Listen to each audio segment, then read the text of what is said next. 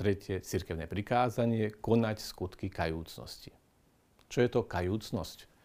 Je to duchovné vedomie, stav, pri ktorom si uvedomujem, že som sa prehrešil proti pánovi, a to v akejkoľvek forme. Ako sa hovorí v latinskej liturgii, myšlienkami, slovami, skutkami a zanedbávaním dobrého. Toto uvedomenie si našej nedostatočnosti nám spôsobuje na jednej strane zármutok, súčasne nás ale pohýna k tomu, aby sme nejakým spôsobom prejavili našu túžbu po náprave tohto stavu. Hľadali na to nejaký vonkajší prejav, nejaké skutky, aby sme konali pokánie. Skutky kajúcnosti sú teda úkony, ktorými chceme dať navonok najavo túto našu vnútornú duchovnú dispozíciu. Ježišova výzva na pokánie sa vzťahuje predovšetkým na obrátenie srdca, na vnútorné pokánie. Bez neho skutky pokánia zostávajú neplodné a klamné.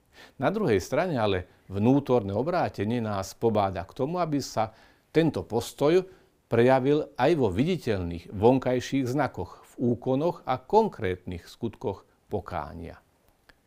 Písmo a otcovia zdôrazňujú najmä tri formy. Pôst, modlitbu a almužnu, ktoré vyjadrujú obrátenie vo vzťahu k sebe samému, vo vzťahu k Bohu a vo vzťahu k iným. Najjednoduchším skutkom kajúcnosti je pôst, teda zrieknutie sa jedla čo do kvantity. Normálne je spojený aj s jeho ľahšou formou, s tzv. zdržanlivosťou od niektorých pokrmov, teda obmedzenie, tak povediať, čo do kvality.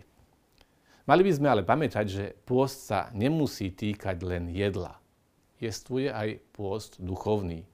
Zdržanlivosť od samolúbých a vládychtivých skutkov a odmietanie ľudskej cti a slávy.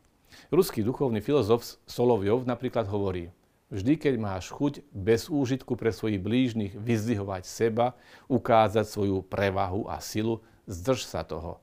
Neposkytuj potravu svojej ambicióznosti. Jestuje pôst rozumu, Nevyhľadávaj vedomosti pre vedomosti, bez úžitku pre blížneho a pre vec Božiu. Každý raz, keď máš vysloviť názor, ktorý by sa nespájal so všeobecným dobrom, zdrž sa ho. Podriaduj rozumovú činnosť mravným požiadavkám. Slovom, neposkytuj potravu planému rozumovaniu. Napokon tretí, vo vlastnom zmysle slova, je pôst zmyselnej psychiky, to je zdržanlivosť od zmyselných pôžitkov neriadených a namierených proti rozumu aj proti sile ducha. Všeobecné pravidlo telesného pôstu teda znie neposkytuj potravu svojej zmyselnosti. Tradícia cirkvy veriacim predkladá ako prostriedky kajúcnosti aj pravidelne sa opakujúce modlitby, ktoré majú živiť neprestajnú modlitbu. Niektoré sú každodenné, ranná a večerná modlitba, modlitba pred jedlom a po jedle, účasť na Eucharistii a na iných liturgiách. Kresťanská tradícia zachovala tri hlavné formy života modlitby. Ústnu modlitbu, rozjímanie a kontemplatívnu modlitbu. Majú spoločnú základnú črtu sústredenosť srdca. Práve prejavom krásnej východnej kajúcnej modlitby, ktorá má viesť k rastúcej sústredenosti srdca, je tzv. modlitba Ježišova. Pane Ježišu Kriste, Synu Boží, zmiluj sa nado mnou hriešným. Hospod Ježiše Kriste, Syne Boží, pomiluj mňa hriešného.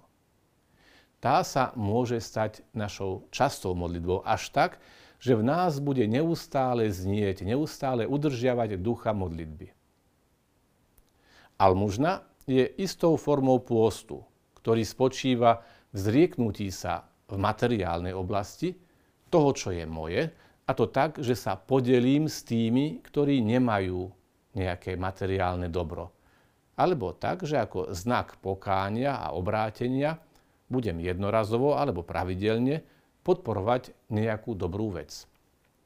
Nemusí to byť nevyhnutne forma finančnej almužny, ale akejkoľvek pomoci, ktorú poskytnem blížnemu. Pôstom si uberám jedlo.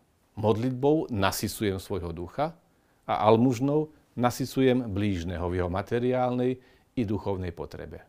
Prvými dvoma skutkami kajúcnosti prispievam ku svojmu dobru.